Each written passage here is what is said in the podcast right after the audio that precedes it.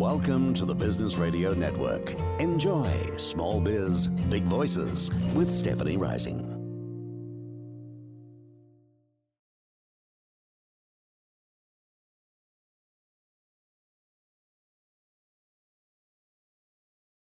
Hi, I'm Stephanie Rising, a business coach and author in beautiful Tucson, Arizona. Today, it's my pleasure to speak with celebrated Tucson artist Diana Madaras. Our interview will conclude with a Proust lightning round, and our final segment will be Dear Coach, when I'll coach listeners through issues they've emailed in. First, I'd like to welcome Diana Madaras, an artist with a diverse portfolio ranging from brilliant desert landscapes to expressionistic portraits. Much in demand for commissioned artwork, Diana created eight paintings for the estate of the former president of Mexico. Her painting, The Blues at Old Main, was commissioned for the cover of the University of Arizona Alumni Magazine. Her art has also appeared on the covers of six other magazines, including Art Book of the West and Tucson Lifestyle. Diana is very active in community service, and her art has benefited more than 100 charities. Before opening her gallery, Diana operated a high profile sports marketing company in Tucson, promoting major events including LPGA and PGA golf tournaments. A month long painting trip in Greece in 1993 changed her life, prompting her to sell her marketing company and devote her career to painting. She has since been voted Tucson's best visual artist nine times. Diana, welcome to the show and thank you for spending time with us today. Thank you, Stephanie. I'm honored to be here. I really appreciate it. And I know we were going to have you on the show originally in December, and then uh, I caught a cold and lost my voice. So I really appreciate you hanging in there Oh. and coming back. Not a, not a problem.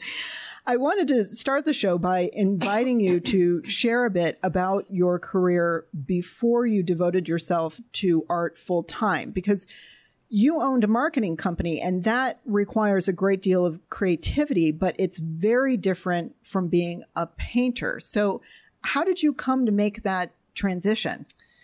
Well, I should go back and say that when I was a child, I had a lot of creative energy hmm. and I was always writing, and my mom thought I would be an author. But I did not want to be a writer. Um, and I went to college and I had no clue about what I wanted to do. And I, had I had taken a couple art classes in, in high school and then later in college. but that was not ever a thought of being a career. And I, the counselor at college said, "Well, what what do you want to major in?" And I said, "I don't know. My mother made me come here." and she said, "Well, what'd you like in high school?" I said, "Well, I was an athlete. I showed horses. I played tennis." And she said, "Well, be a PE teacher and you can have your summers off." And I'm like, "Okay." So I went through four years of PE and loved doing the sports and the science. And then I got to student teaching, and, and I just didn't like it. Yeah. And I thought, well, maybe I could go to college. I mean, uh, get a, a graduate degree and teach college, and I would be happier doing that. So I applied to the University of Arizona and San Diego State, and I got a full ride in Tucson first. And I moved from New Jersey to Tucson, never saw the place, Wow. packed my car, That's a big change, too. drove across the country. Yep, and um, got my master's in in uh, biomechanics, and I hated it. so when I got out of school, I said I'm open to whatever. I know I don't want to be a teacher. I know I don't want to do research. So I answered three ads in the paper and wound up selling life insurance. Hmm. And that was the beginning of a foundation in business. But I hated life insurance too. So, So you're 0 for 3 at this point. I know. and, and I said in desperation to one of my coworkers, what could I do, you know, so I could get up in the morning and, and enjoy going to work? And she knew my background and she said, why don't you promote tennis tournaments? Huh. And to make a long story short, a month later, I was working in the field before anyone even knew what sports marketing was. There was a gentleman in Tucson who was running golf tournaments all over the country, PGA. And I went to work for him. Eventually, he left town and I started my own business and was happily growing my business. And I, I was on a trip and I saw another artist's work and I was very inspired by it and thought, I need to paint again. I came back to Tucson and started painting on my own. And a professor at the U of A saw my work and said, I take a group of students to Greece for a month to paint every summer, and you're going with us. I said, I, I can't do that. I have a husband, I have five cats, you know, I have a business. I can't just leave my life. And he said, Right. No, you're coming, and I, I'm saving a spot for you. And he was relentless. And I finally looked at my calendar, and it actually fell between the tournaments, and I could go. And I left my life for a month to paint, and I Wow. was I was altered. I, I, I got off the plane in Athens. My world was black and white. A month later, when I got back on, it was like full color. And how how old were you at the time? Uh, 36. Wow. Yeah. I love stories like that because I I think that sometimes and I don't know, maybe I'm just speaking for myself, but the type A's out there, we always feel like we have to have a plan and that we have to go into something that's kind of predetermined and we're prepared for it and we've thought it all the way through. But when you hear most people's stories, uh, yours, mine for that matter, it's it's much more organic than we would have imagined. I mean, I only know one person who said, "I want to be this when I grow up," and they actually were that, and that's my cousin who's a firefighter. I mean, like he always wanted to be a fireman, and that was it. So hard to know. Yeah. No one else I know has Yeah. like had such a straight line. So it's really wonderful to to hear that it was organic for you as well because you're enormously successful as an artist, which wasn't just like your second act, but it was actually like your fourth professional act, you know. Well, for me, it was a search for passion. Yeah. And I was always envious when I would see actors and singers and people who were in the creative arts um, just being able to um, fulfill their life with something they were passionate about. Yeah. And I, I had all this passion. I just didn't know what to do with it. And I, I actually never thought it would be art. Did you have kind of that uh that persistent voice that that just cause was always somewhere in the background like this is this is not it. This is not quite for us. Yes. There's something else. That's exactly right. Yeah. And at, at some point, my sports marketing career started to feel disingenuous. Mm, And it wasn't mhm. like I was searching for something else, it just happened. Yeah. I mean, I didn't consciously go out and say, I want a new career, I want to change my life. Um, but there was definitely discontent And then serendipity. and then serendipity. So how did you how do I put this? Like when you first opened your gallery, you weren't new to business, but you were new to being a full-time artist. How how did you make that particular transition? Because being an being an entrepreneur takes a particular skill set and then being an artist is very right brain and uh, how how did you make that leap Well, I had a lot of technique to learn. And I sought out artists who I admired and I went and studied with them. And I uh, I would go on workshops for three weeks. Um, you know, I went to Italy. Um, I went to Mexico with well-known artists who whose work I, whose style I liked, and I also had a, a personal uh, art coach in Tucson, and I just learned as much as I could possibly learn about art, technique, principles of color, value, shape. Uh, and I still do that. I still go to one or two workshops a year because the body of knowledge is enormous. Yes. And there's always inspiration when you do that. And you always get new ideas from the teacher and from other artists that you're working with at, at these workshops. I just did one in Tubac. Um, and uh, I, I worked with pastel, which I haven't done much work with. And I can't wait to, to try some new things. pastel is difficult It's it's all difficult. well i'm eager to see what you come up with I have a couple coming out in my new show, a couple of the new pastel paintings. when is when is the new show March 8th at Good the gallery. Mhm. okay i'm going to write that down so we can include that in the show notes so march 8th is the next From show 11 to 2. Okay And we, we'd like for people to RSVP, please. Okay.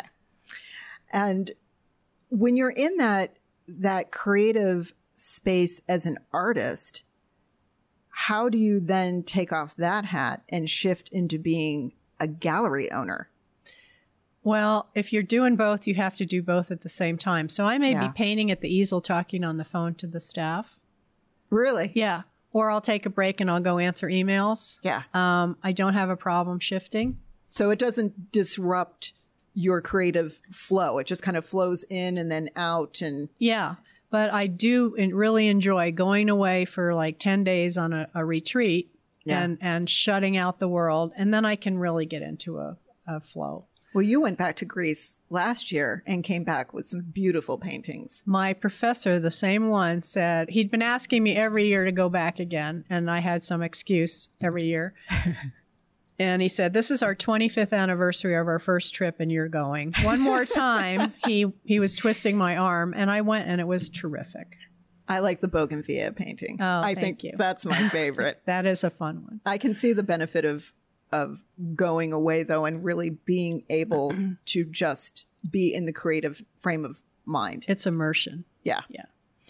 What what was something when you were first starting out when you look back, what do you wish you had known or what was kind of the trickiest part of becoming a full-time artist where you were that was like your means of survival. Right.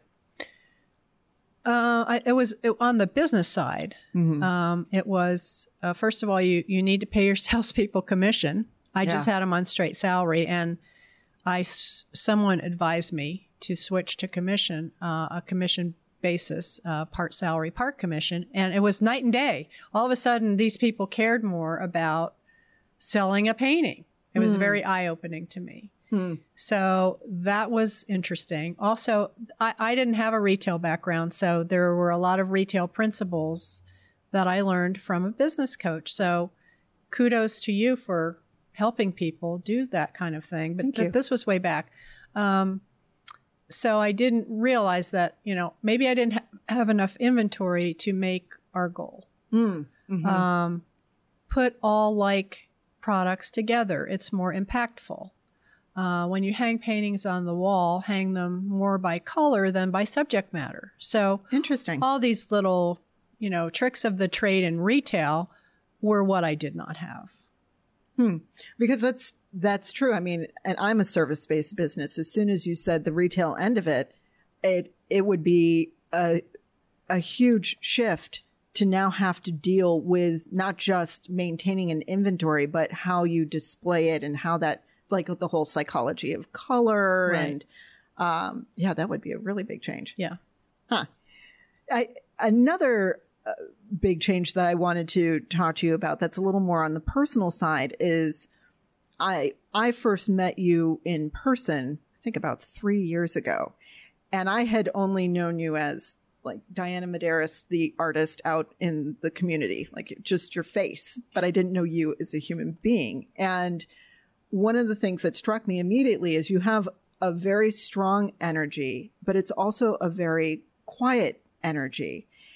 And I immediately wondered what it was like for you as as a more introverted person to be so public. I mean, you are your brand, your art is your brand, your image is everywhere. You greet people at the airport. right? That's true. so what what does that feel like for you to to be such a public figure but be such a private person Um, that's not my favorite part of it. yeah Um, you know, I, I just remember one incident where I was uh, leaving a restaurant, and as I'm walking out, someone grabbed my arm and said, Mm. "Oh, you know, you're Diana Madaras, and you know this and this and this," and it was just jarring. You know, yeah I mean, I'd rather be kind of anonymous. yeah Um, but in the gallery, you know, I'm happy to come and talk to customers. I, I like that a lot. And I'm not the kind of introvert that's going to go up on the mountain and never come down. I mean, Right. I do need that interaction with people too. And I do Right. love business as well. So the combination is good for me, but I'm most happy in my studio painting. Yeah Yeah. and if you're interacting with people in your gallery that's an appropriate context Yes. but it would be very strange to just want to go out and have dinner and have somebody Yeah. grab at And you I, I, I um, when I was in my sports marketing life, Mhm. um, one of my um, duties was to take care of John Denver when he came to town. Uh, I had recruited him as our celebrity host for the pro am, Huh. and I saw the attention that he got, the unwanted attention. He was very gracious, but we could never sit down for a meal without people swarming. you know. And I feel bad for people who have really high visibility and and you know like actor celebrity um, Yeah. that they you know it it must be very difficult It must be exhausting. now now there are some positives too i have to say i, I was trying to get into an eye doctor on a friday and he was not seeing any patients he was in surgery and then he, he heard that it was me and he liked my work from the airport so he agreed to see me so there are some benefits so you take the good with the bad. you, you have to right Uh, we're going to take just a quick break.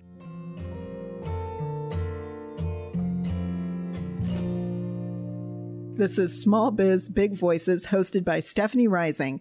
I'm a small business coach on a mission to get business owners off their hamster wheel and empower them as authentic and influential leaders. My coaching program centers around the seven primal business needs. Today, I'm visiting with artist Diana Madaras. Um, you know, all leaders have to tap into some kind of inspiration to keep moving their ideas forward and moving their company forward. And I was curious you've got like these two sides of your of your brain, the business side and the artistic side. So where do you draw f- for inspiration for each one of those? Well, um, for example, I just went to market to shop for the gallery for next holiday season. And I'm so excited about some of the new vendors and some of the new products. So Yeah. that's business inspiration. As far as artistic inspiration, all I have to do is look around. Um, I have my camera, uh, I see light and shadow, uh, I can envision a painting, but also other artists inspire me. And in particular, John Nieto, who um, was one of the most well known Native American artists. And uh, I had asked him to show in our gallery, and he agreed. And I had his paintings in my studio, in my painting studio, all around me before we hung them at the gallery. And from his, I love his work. And from his work, I got this idea to do spirit animals. And I thought I would do one. And I did a coyote. That was my first one. Mm-hmm. And a, a, a friend who's a beautiful artist came over to my studio and he said, You need to do more of these. And I'm like, Really? I said, I'm, I'm not sure I could sell this. He said, No, you need to do more of these. So I now have 30 of them and I can't keep them in the gallery. It's been incredible. So two artists really inspired me to to do that whole series. And when you when you said you went on that original trip to Greece and you arrived seeing things in black and white and you left seeing things in color, what has been the the difference in how you observe things and not just what you see but how you see them? Well, you see things differently as an artist. You, you uh, let me put it this way: you learn how to see because you don't paint a tree; you paint the shape uh, that makes up a tree. So you you look at things um, in more parts than necessarily a whole. Hmm. Um, and you see light and shadow, and in the shadow, there's three different colors, and uh, this light is brighter than that light, and it's a whole way of learning to see before you can interpret it on paper or canvas. And I imagine once you get to the point where you see things that way, you can't unsee no, them that way, You, you do not get you do not get to go back in the box which is once good. you're out. That's that's right. Yeah, I know something else that that really inspires you um, is animals, and you've done a great deal for various charities over the years. I know that Tucson Wild Wildlife Center, in particular, is very close to your heart. And at their benefit dinner last March, you were honored, and rightfully so, for your philanthropic efforts. Why are animals so special to you, and how does the Wildlife Center, in particular, play a role in that? I grew up in my dad's veterinary hospital. I mean, we had a apartment connected to his hospital. So one door separated us, and I was always over there helping him, trying to help him. Um, and when I was older, I wor- actually worked there. And at any time he would go on a farm call, Daddy, can I please go? You know, I want to touch the horse. I want to see the pig, whatever. Yeah. So I, I've had this deep love for animals since day one. In fact, I'm going to tell you something I probably shouldn't say, but I had a dream once that I was pregnant and had a baby, and it came it came out was a cat. Really? yes. I know that's very weird. I'm sorry. Well, you did have five cats. I mean, I did have five cats. Kind of odds are they're going to enter your dream one way yeah, or another. I, guess, I guess so. But I, I, I, extremely close connection to animals. I get them. I understand them. I have empathy for them. Yeah. And when I I had helped the Tucson Wildlife Center for um, 20 years since they started. I've donated art to their whatever charity functions that they've had. And uh, then I, I learned they came to me for, they needed more help. Mm. There were 12 wildlife rescues in southern Arizona. That means Nevada to um, New Mexico to the border of Mexico. And now there's one. Oh my goodness. So they used to take care of 1,500 animals a year, and now it's 4,000, and they didn't get any more money. So they have this crush of animals, no more money, and they're not funded at all by any governmental agency. It's all private donation, and they asked me for more help. Did they did they shrink after 2008? I mean, what what caused? That was a large part of it. Is it was financial? Wow. Right, and then there was a fire that was devastating. One bird sanctuary uh, burned.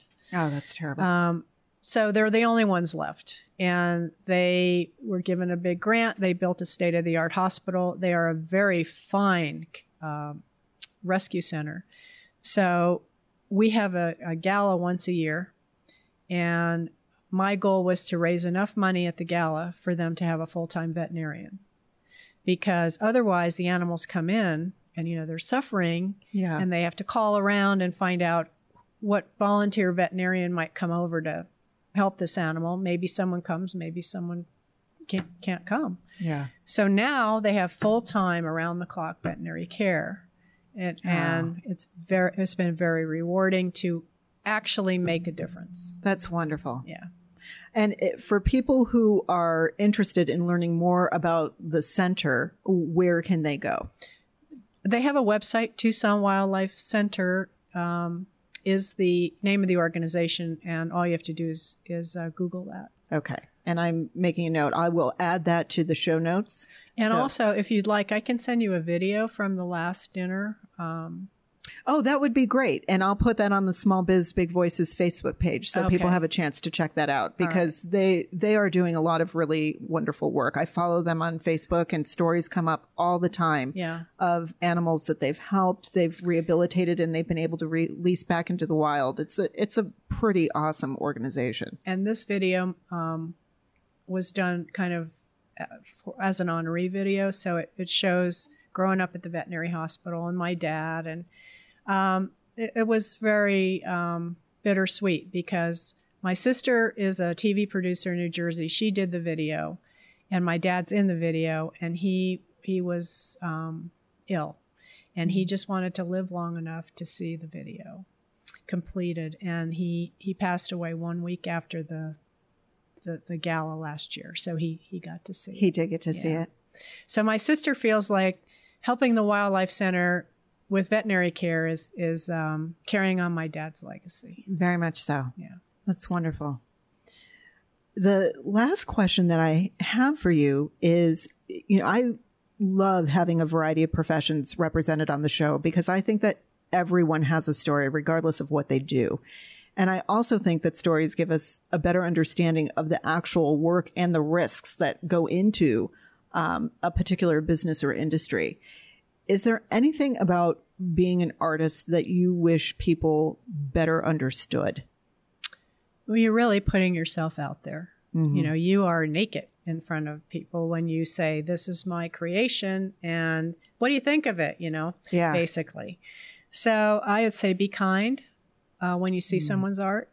Um, the creative spirit is very delicate, and people can be very cruel. Uh, I, you know, I've seen that happen. Yeah. Um, and I would say support your local artists. Where, other than your gallery, I should say, in addition to your gallery, Are there other are there other galleries in well, Tucson? where's I'm kidding. Where are places to? one or two, Diana, just Uh, one or just two. kidding. Uh, where do you like to look for local art? if you're kind of taking a field trip somewhere and and trying to get a sense of who's emerging in the art scene, where do you go? I, I go to all the galleries Do and you? look. Yeah, it's inspirational. Um, I just love to see other people's work as well. And when I travel, I always go to galleries and I Yeah. buy art Yeah. because if you love art, you buy art. Yes. So I'm I like to collect art myself, and I have more than just my own art in my house. Other than uh, Mr. Nieto, is there another favorite who you have? Um, I'd like to say Winslow Homer, but I do not have a Winslow Homer. I wish I had a Winslow Homer and a Richard Schmidt. He's the he's a living artist who I greatly admire. I'd love to have a Richard Schmidt. Um, I, I I'll think about that. Okay. It's good to know the list. Yeah, Richard Schmidt. I'm going to write him down. yeah. I like Winslow Homer, but such a bad multitasker. I'm mumbling into my own podcast while making notes. uh, you can check out Diana's portfolio, her galleries, guest artists, and upcoming events at www.madaras.com. That's M A D A R A S dot com. And uh, the reason why I'm mumbling and taking notes is because I also add these things to the show notes for everyone's reference afterwards. So check out the show notes on my Small Biz Big Voices Facebook page. Uh, we are now going to go to the Proust lightning round. Okay. The Proust questionnaire was a parlor game made popular by the French essayist and novelist Marcel Proust. He believed that by answering 35 specific questions, an individual reveals their true nature. We're going to go through a handful uh, in just three minutes. Are you ready? Okay. Okay. the first one is Who are your heroes in real life? I would say Richard Schmidt is one of my heroes in real life. Um, let's let's list him. Okay. What are your favorite names? Julia is one. Uh, Natalie is another. Natalie's my niece's name. Oh, Good pick. I have two nieces named Natalie and Julia. so there you go. What is what do you most dislike? Uh, betrayal, Mm, hmm What is your greatest regret? lying in the sun when I was a kid. Yeah. I've had so many skin issues because of that. I would never lie in the sun if I knew what I know today. Yeah. What do you most value in your friends? Loyalty. And last but not least, what is your most marked characteristic? Um, stick to itiveness. And I've seen that in action. it is true. Uh, I'd love to have you chime in at the end of our last segment. Dear Coach gives our listeners the chance to have their emailed questions addressed. And today's Dear Coach is about the discomfort of firing bad employees. Being a small business owner requires tenacity and a certain toughness. But that doesn't mean that looking someone in the eye and taking away their livelihood is an easy action to take. I like to remind clients that an employee can be a good person and a bad fit. I personally have used what I call the three strikes policy, and it helps to keep actions respectful and timely. So here's what you can do. Meeting one, you sit down with your employee and let them know that you've observed some areas of their performance you'd like to help them improve. Give them some examples of their current choices or behavior. Communicate what the standard is that you would like them to achieve, and then ask how you can help them. Maybe they need information or training or technology to help them be successful. Go into the meeting with an open mind and be prepared to act on constructive, realistic feedback. End the meeting by recapping the actions you each commit to and set a follow up meeting. Be sure to document in their file a summary of your conversation. By meeting two, either the employee's performance will have improved or the employee still has progress to make. If they've improved, give them specific examples of what you've noticed and be sure to let them know how much you appreciate their effort. You don't want an employee to feel backed into a corner with no place to go. They need to understand that it's okay to make mistakes or to receive constructive criticism. And as long as they learn and respond, there's no need to fear for their job. If they have not improved, give them specific examples of what you've noticed. Re extend the invitation to share with you any obstacles and how you can help resolve them. End the meeting by recapping the actions you each commit to, and again, set up a follow up meeting. Document in their file a summary of that conversation. Meeting three is when many small business owners start getting the sweats. Small businesses are often like second families, so parting ways with an employee can be upsetting for all involved.